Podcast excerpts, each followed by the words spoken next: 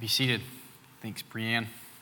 If you have a copy of God's Word, go ahead and open to Acts chapter 21 if you don't have it opened already. And uh, just uh, by way of reminder, um, if you have a physical copy of God's Word, I would invite you, especially in uh, the next few weeks, to bring it. Uh, we're going to be picking up quite a bit of ground as we follow Paul in Jerusalem. And so there's going to be a lot of scripture that we cover. Uh, and so I'm going to be referencing uh, kind of chunks of passages at a time. So it'll be just helpful for you if you have a copy that you can actually look down and follow along with me. Uh, the reason for that is uh, because uh, we, we value, we treasure God's word, uh, and so we're not trying to minimize uh, parts um, over other parts. But uh, Luke, as he's writing the book of Acts, he's, he's doing something. He's teaching us something, uh, but he's doing that by way of story, by way of narrative, and we, we often can get, we can miss the, the big point that Luke is driving at. by focusing on the, too finely the details. that's different than how Paul writes, for example. Paul packs uh, a lot of punches in a very short uh, sentence. Luke is he's doing something a little bit bigger, and so that's going to be the rationale for kind of covering so much ground. So uh, that's just by way of reminder. Um, and um, let me pray uh, and ask for God's help as we look at His Word together. Our Father in heaven, we thank you for uh, the privilege it is to gather here this morning. Lord, and as uh, Derek has already prayed, uh, Father, this has been, uh, Lord, a heavy week. Uh, Lord, for many of us, uh, Lord, we come here with different things that have happened and different burdens that we are carrying. And Lord, we confess our weakness. Lord, we ask that you would meet us here and now in this place, in your word. And Father, may you make us more like your Son Jesus. May you be glorified in our midst. We pray these things in Jesus' name. Amen. So, a man named Raymond Lull was born in Majorca, Spain, in the year 1232. Raymond Lull uh, came from a fairly prominent family. He had a very good education, and he, in fact, became fairly wealthy fairly early on in his life. He had secured a position in the king's court, and so he was fairly well off in Spain. However, uh, Lull was a very worldly man. In addition to being in the king's court, he was also a poet. But he would use his skills in poetry to help him pursue his worldly ambition. And yet, in God's kindness, about uh, when he was about 30 years old, God saved Raymond Lull. And so he went from living a life full of worldly pursuits, worldly pleasures, to devoting himself wholly to the service of the Lord. He entered uh, a monastic order. He became a Franciscan monk and devoted himself to learning who God was and dedicated himself to serving the Lord for the rest of his life. And Raymond Lull actually parallels quite nicely the Apostle Paul. Remember the Apostle Paul, before God saved him, he was one of the chief persecutors of the church. He's living uh, definitely a, a sinful life, pursuing what he thought was the right way, but was in fact a, a way of destruction. And yet God intervened. God rescued the Apostle Paul. And God transformed the Apostle Paul. And what we've seen now is who Paul, who once was a sinner, now who's zealous for God and his glory, who's trusting the Holy Spirit as he's going from place to place preaching the gospel. And he's doing that, of course, for God's glory. And as we have studied the book of Acts, we've noticed themes that Luke has uh, planted early in his book and that he has developed along the way. And one of those themes, one of those concerns that Luke is dealing with, that he's writing to instruct in, is what does a faithful follower of Christ look like? What does a faithful follower of Christ look like? At the time Luke was writing, Christianity was still a new movement within the broader Roman Empire. It was uh, frowned upon, and not long after the book of Acts was written, the Emperor Nero came and persecution came to Christians. And so Luke is writing to teach and train how do you be a faithful follower of Christ in that kind of environment? And we see Luke develop this theme even more so this morning as Paul heads to Jerusalem and as he is arrested.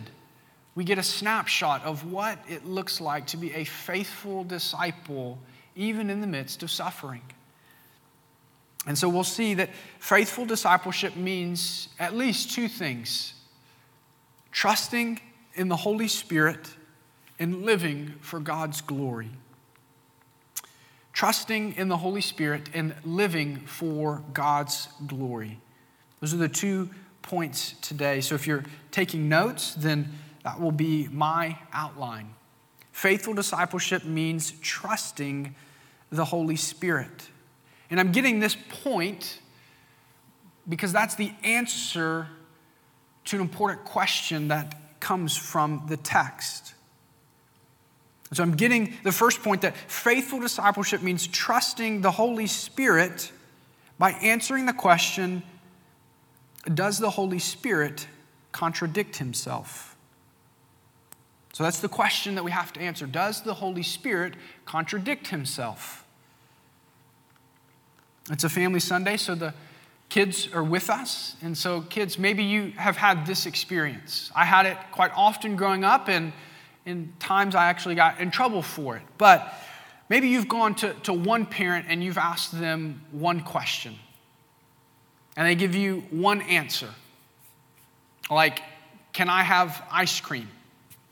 The first parent says, sure, but go ask your other parent. Then you go ask your other parent and you say, Can I have ice cream? And they say, No. Well, you've got a yes and you've got a no. That's a contradiction. Both of those things can't be true at the same time. So, what do you do? Well, daddy said I could have the ice cream. Or mommy said I could have the ice cream. In moments of confusion, there's, we have a loss of what do we do?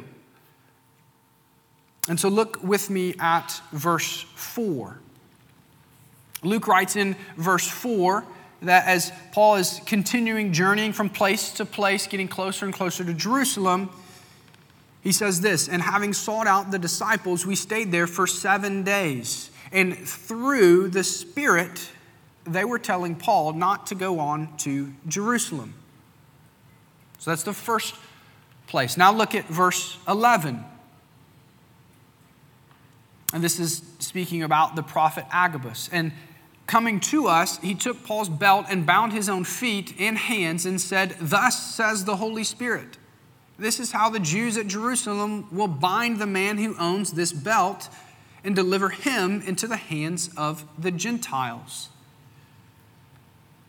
Now, look one more place back with me in chapter 20. We read this last week, verses 22 and 23.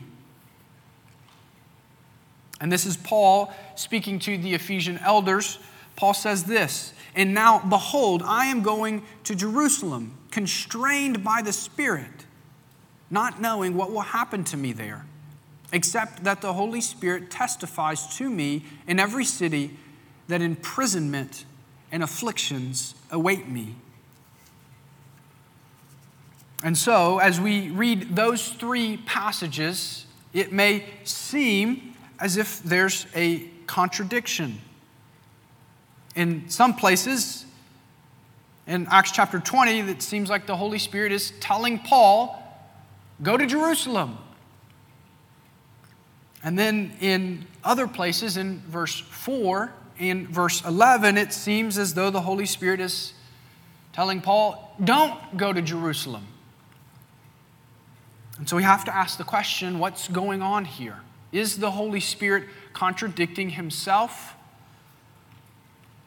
And this is not a, a trivial question. This is not a, a side question, but there's much that hangs in how we answer that question. If the Holy Spirit is sending contradictory messages, then we have cause not to trust the Holy Spirit when He speaks.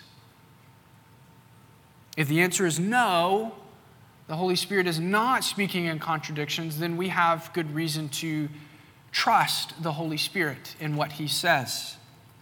So, in order to answer that question, in order to see that faithful discipleship does, in fact, mean trusting the Holy Spirit, we've got to do a little bit of work.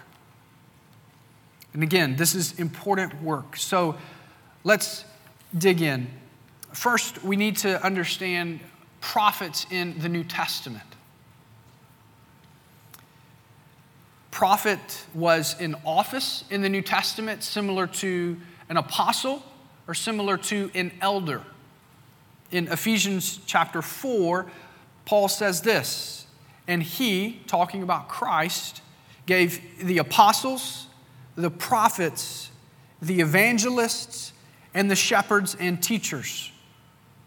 So notice Paul saying Christ gave his church different offices, different gifts, and prophets are one of those. Again, in Ephesians, Paul gives us the significance of the prophets and what their job was for the church. Paul writes in Ephesians 2:20 that the church is built on the foundation of the apostles and prophets, Christ Jesus himself being the cornerstone.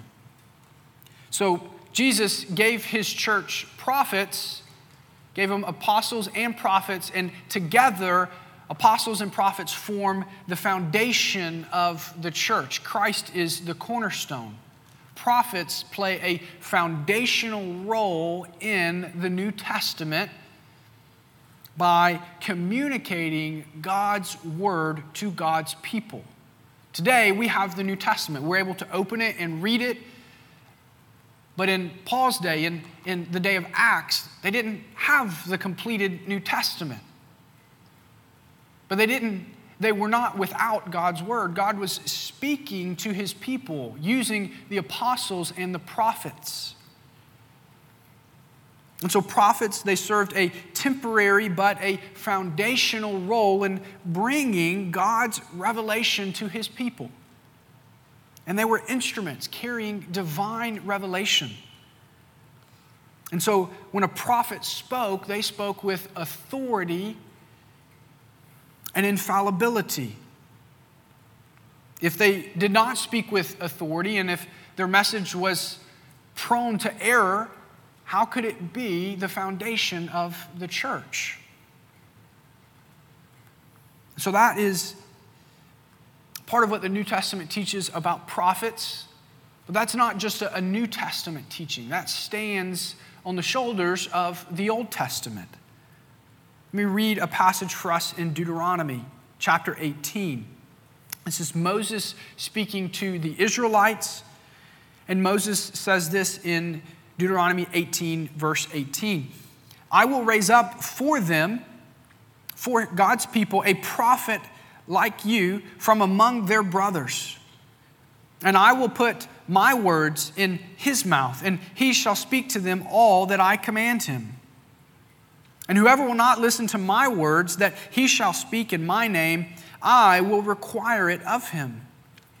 But the prophet who presumes to speak a word in my name that I have not commanded him to speak, or who speaks in the name of other gods, that same prophet shall die. And if you say in your heart, How may we know the word that the Lord has not spoken?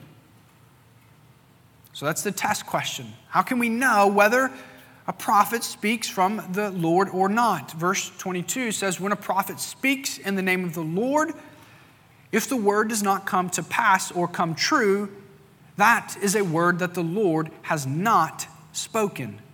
The prophet has spoken presumptuously. You need not be afraid of him. So, in that rather lengthy passage, the instructions to Israel concerning prophets, they were alive in the Old Testament. Prophets, genuine prophets, they speak in the Lord's name. They speak in Yahweh's name. And what they speak, it comes true and it comes from God.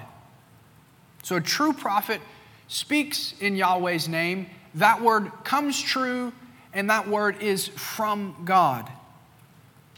False prophets, on the other hand, they speak presumptuously. They also speak in the name of foreign gods. So there's the contrast between true prophets and false prophets. And there was capital punishment for a false prophet. The Lord cared very much about someone saying, Thus says the Lord.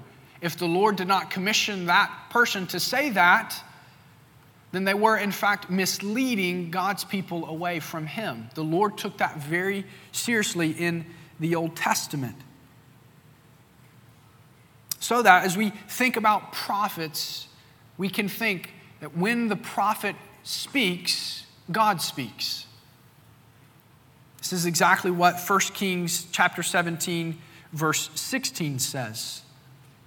For context, 1 Kings 17 is where Elijah uh, is instructed by God to go to a widow's house because the Lord would feed her and so Elijah meets the widow and asks the widow to, to make him some bread. And she says, Sir, I don't, I don't have any bread. I've barely got enough flour for my son and myself. So thank you, but I, I've got to make sure my boy and I don't die. I can't make you bread.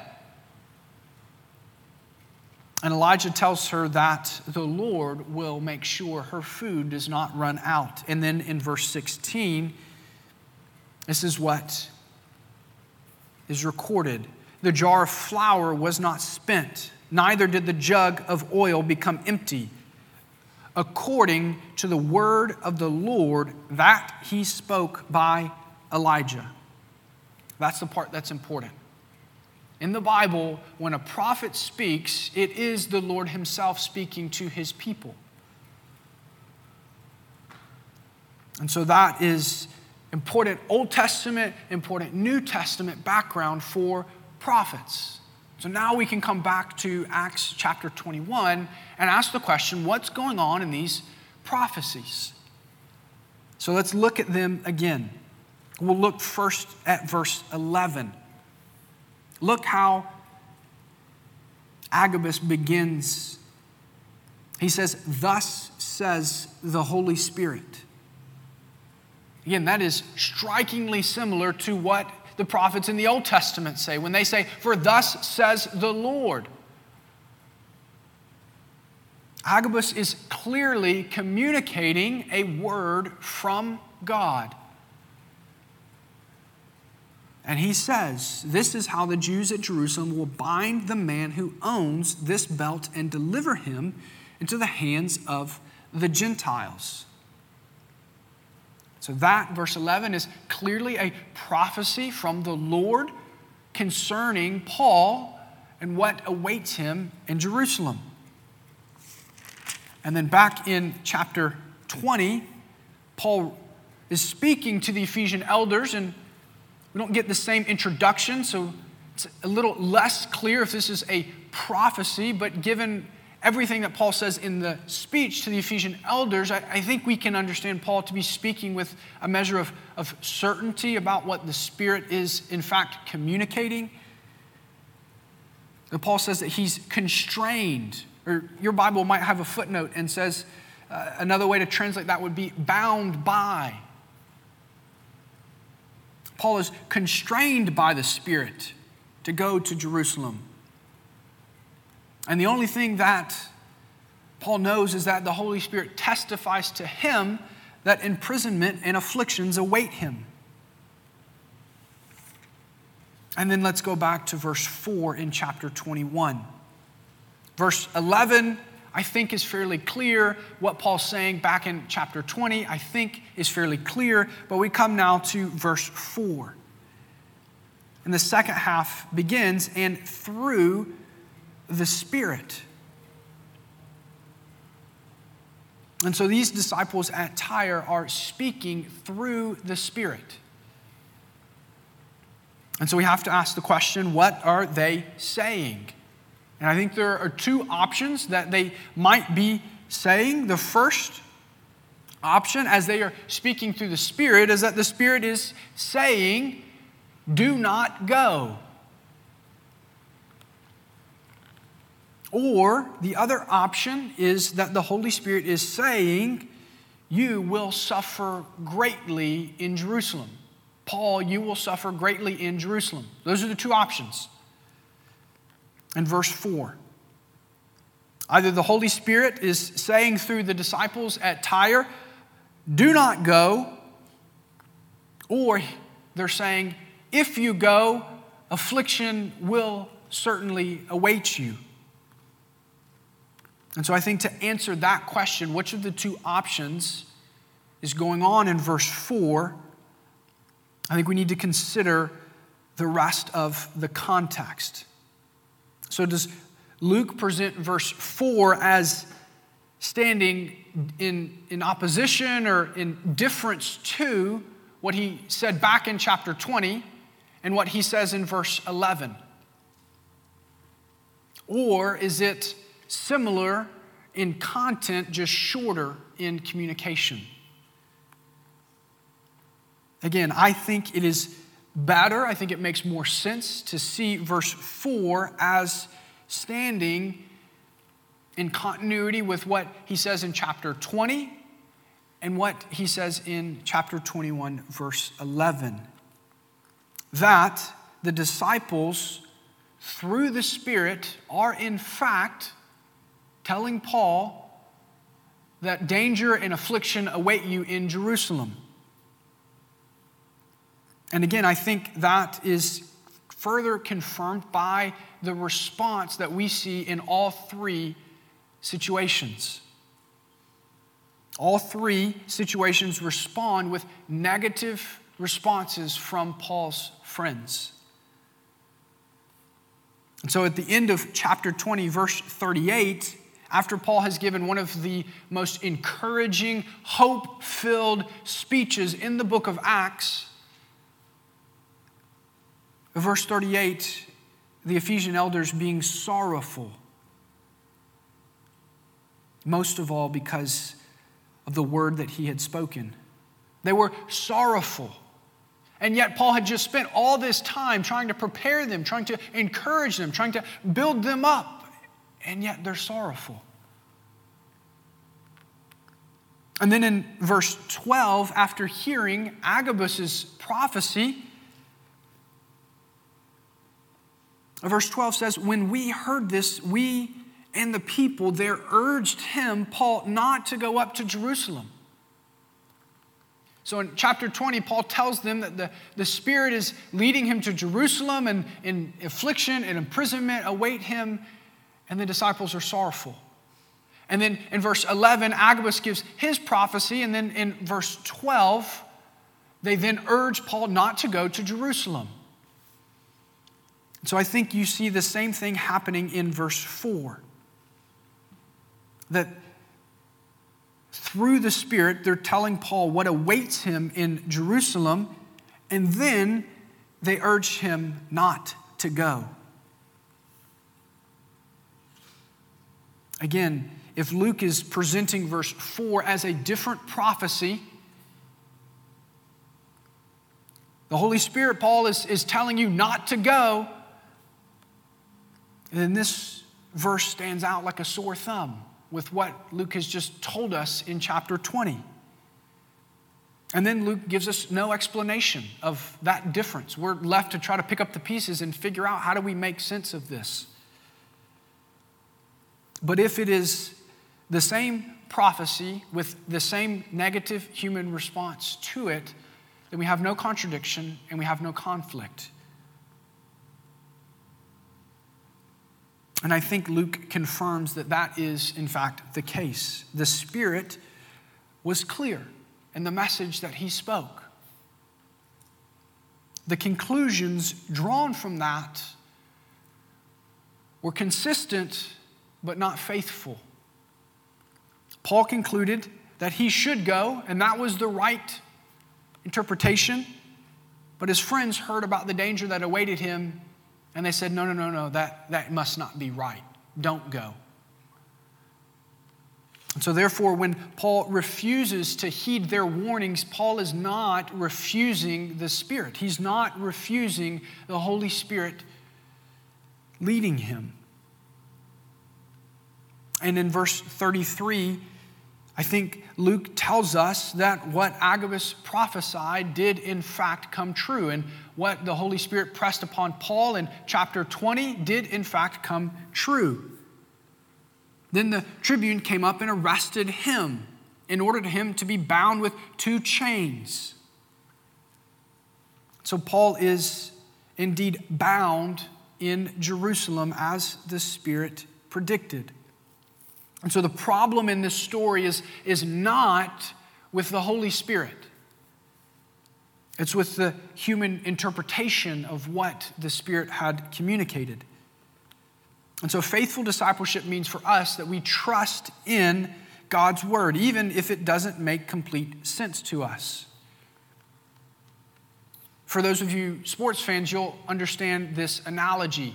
In football, many coordinators, many uh, coaches who call the plays, they actually sit up in the press box. And they, they do that because that gives them full vision of the field. They're not, their vision, their thought process, it's not obstructed by all of the excitement and commotion that goes on on the actual field. Their vision's clear, and so they can see things that players can't see.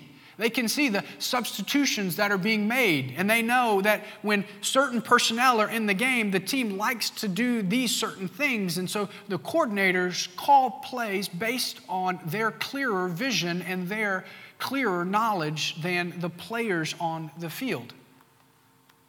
And there are times that a, a coach will call a play, and a player will be like, Seriously? What, coach, what are you thinking? Coach, that's not the play we should run. Like, this is the play that we should run. And in that moment where there's conflict between what the coach says and what the player thinks should be done, being a faithful teammate means not trusting your wisdom, but trusting in the coach's wisdom, trusting that his wisdom is greater than yours and his knowledge is greater than yours. And faithful discipleship for us means that we trust God's word. We trust what the Holy Spirit has given to us in His word. And so the message of the Holy Spirit was clear. The problem is they, they didn't like it. They didn't like the fact that their friend, whom they loved, was going to suffer. And we can understand that. We can sympathize with that. Even today in our world, the temptation remains. Did God really say that? It's a temptation in the garden. Did God really say that? Again, our problem today is not with the clarity of what God has said, but often it, when it demands something of us, when it rips the idols that we're clutching onto, we say, ah, I don't like that. Maybe that's not really what God meant when He said that. And we find ourselves in the situation in Acts. God has spoken clearly, even though we might not like the clarity of that. But we need to remember that as we're reading the Bible, we're not reading a book filled with contradictions. And if there appear to be places where these pieces aren't just fitting together, we respond with faith, trusting that God is wiser than we are. His ways are not our ways, His wisdom is not our wisdom. He sees the whole picture. We see not even a quarter of the picture. And so we trust what God has written even in the midst of a changing culture. And so that's the first thing we see. The second thing is faithful discipleship means living for God's glory. You see this in verse 13. After they have urged Paul not to go to Jerusalem, Paul answers, What are you doing, weeping and breaking my heart? For I'm ready not only to be imprisoned, but even to die in Jerusalem. Notice how he ends that. Paul's not interested in death for the sake of death, he's not crazy. For the name of the Lord Jesus. For the name of the Lord Jesus. That's another way of saying, for God's glory. I'm ready to even sacrifice my own life if it means that God would be glorified in Jerusalem. And we saw last week how Paul is able to make that statement because he doesn't value his life as precious, but he values Jesus as precious. Paul's concern is not with his safety or his friends, his concern is with the glory of God. And it's at this point that Luke presents us with a number of parallels between Paul and Jesus. And these parallels are intentional because both Paul and Jesus set their face towards Jerusalem, knowing that when they entered into Jerusalem, suffering would await them. So Luke is giving us a picture of what faithful discipleship looks like, even when it's costly. So I want to highlight some of those parallels for us. The first parallel between Paul and Jesus is the parallel of the prophecy of arrest. Again, we've already spent a lot of time looking at those prophecies concerning Paul, so I won't restate those, but Jesus in the Gospel of Luke predicts his own death three times. Twice in Luke chapter 9, and then once in Luke 18. In Luke 9, Peter confesses that Jesus is the Christ. It's a climax in the book of Luke. And then a few verses later, Jesus says to his disciples, The Son of Man must suffer many things and be rejected by the elders and chief priests and scribes and be killed on the third day and be raised. And the other two prophecies that Jesus predicts follow very similarly to that. Jesus predicted his own death, and these prophets predicted Paul's imprisonment in Jerusalem. Both Paul and Jesus had protest from their friends. Even in verse 12, Luke includes himself. He says, We urged him. Luke, who's been a, a faithful companion of Paul, a faithful ministry partner, who probably has more insight into Paul's mind than, than others. Even Luke is saying, Hey, Paul, I don't think this is a good idea. I don't think you need to go to Jerusalem. And again in Matthew chapter 16, after Peter confesses Jesus as the Christ, and Jesus tells his disciples, I've got to go to Jerusalem and I've got to die. And Peter says this Peter took Jesus aside and began to rebuke him, saying, Far be it from you, Lord, that shall never happen. But Jesus turned to Peter and said, Get behind me, Satan. You are a hindrance to me. For you are not setting your mind on the things of God, but on the things of men. Both Paul and Jesus receive protests of their obedience to the Lord from dear friends. And yet, both Paul and Jesus cried out, Let the will of the Lord be done. In verse 14 of Acts chapter 21, and since Paul would not be persuaded, we ceased and said, Let the will of the Lord be done. And then in Luke 22, verse 42, Jesus is in the Garden of Gethsemane and he's praying. And Jesus says, Father, if you're willing, Remove this cup from me.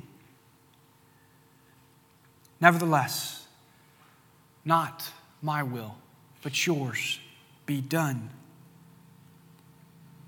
Both Paul and Jesus, their final cry was, Let the will of the Lord be done. And both were falsely arrested. We see in verse 17, Paul makes it to Jerusalem. And as he enters the city, he has a meeting with James and the leaders of the church there, and they hear about what God had been doing amongst the Gentiles. They praise God, they rejoice in that, but they tell Paul, hey, Paul, you remember those Jews in Acts chapter 15 that gave you a hard time at the council? Well, those Jews have, have multiplied and they're, they're zealous still for the law. And they've, they've heard that you tell Jews living in Gentile cities that they don't have to obey the law, they don't have to circumcise their children. And so, Paul, they're, they're not going to like you being here in this city. And so they devise a plan. They tell Paul, take these four men who are under a, a Nazarite vow, a, an expression of Jewish piety. They say, Take these men. Their, their vow is almost complete. You begin your day of purification, and then when you finish together, go to the temple and pay for them that you might be purified according to Jewish custom. And then you can demonstrate to the Jews that you don't hate the law, you just hate when people use it for salvation. And so Paul agrees to this plan. And in verse 27, the Jews falsely begin to arrest Paul. And notice that Luke places that emphasis there for us. In verse 29, for they had previously seen Trophimus the Ephesian with him in the city. Trophimus the Ephesian would have been a Gentile, and so the accusation is that Paul brought a Gentile into the Jewish temple court, and they supposed that Paul had brought him. They didn't bother to check whether, in fact, Paul had actually done that. They just assumed. And they brought these false charges against Paul. And Jesus, too, his trial was totally fabricated. In Mark chapter 14, verse 55, now, the chief priests and the whole council were seeking testimony against Jesus to put him to death, but they found none. Verse 56 For many bore false witness against him, but their testimony did not agree. They couldn't agree on what they were going to charge Jesus with, they just made it up. And then finally, both Paul and Jesus heard the jeers of the crowd that says, Away with him. In verse 36, the crowd cries out, Away with him. And in Luke 23 18, but they, the crowd, all cried out together, Away with this man, away with Jesus. Both Paul and Jesus knew that suffering awaited them in Jerusalem, and yet they went anyway. Only an ultimate concern for God's glory propelled Paul and Jesus to go to Jerusalem knowing what awaited them, knowing that God's glory was better than anything they could fabricate on their own, was better than any kingdom they could build of themselves the glory of God really was and is the chief end of man. We exist to glorify God, whatever that might mean. And so Raymond Lull was convinced that God was calling him to share the gospel with Muslims in North Africa. You may be familiar with your history, but in 1230 to 1300, tensions were tight between Christians in the West and Muslims in North Africa. But Lowell was convinced that these people needed to hear the gospel. And so Lowell spent 20 years, 20 years studying theology, Islam, and Arabic so that he could be a faithful witness to the Muslims in North Africa. And so, towards the end of his life, he began to make trips. And around the age 80, on one of his trips, Lowell was stoned to death by the very Muslims he was seeking to share the gospel with. Think about that. He spent 20 years training and preparation. And as far as we know, he didn't see any Muslims accept his message.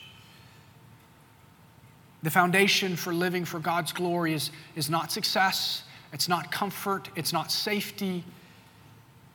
Faithful discipleship is concerned with the glory of God. And so, no matter what the costs involved in living for God's glory, it will pale in comparison to what we stand to gain when we meet Jesus. The Holy Spirit cannot lie. Therefore, we, we trust His word. And so when Paul writes in Philippians 1:21, "For me to live and to die is gain," we trust that the Holy Spirit spoke those words and cannot lie. So to live is Christ and to die is actually gain. And so we live now in light of what we are hoping for, and that is to be with Jesus. Let me pray. Our Father in heaven, we thank you for your word. Father, we thank you for the example of Paul. Father, as he wrote elsewhere, Lord, to, to follow him as he followed Christ. So, Lord, we look not to Paul this morning, but we look to your son Jesus. And we ask that you would help us to follow Jesus, Father, to be concerned with your glory above all. Lord, we don't desire suffering, but Lord, we want to be faithful even if that is what you call us to. So, Lord, equip us. Keep us faithful, we pray. Amen.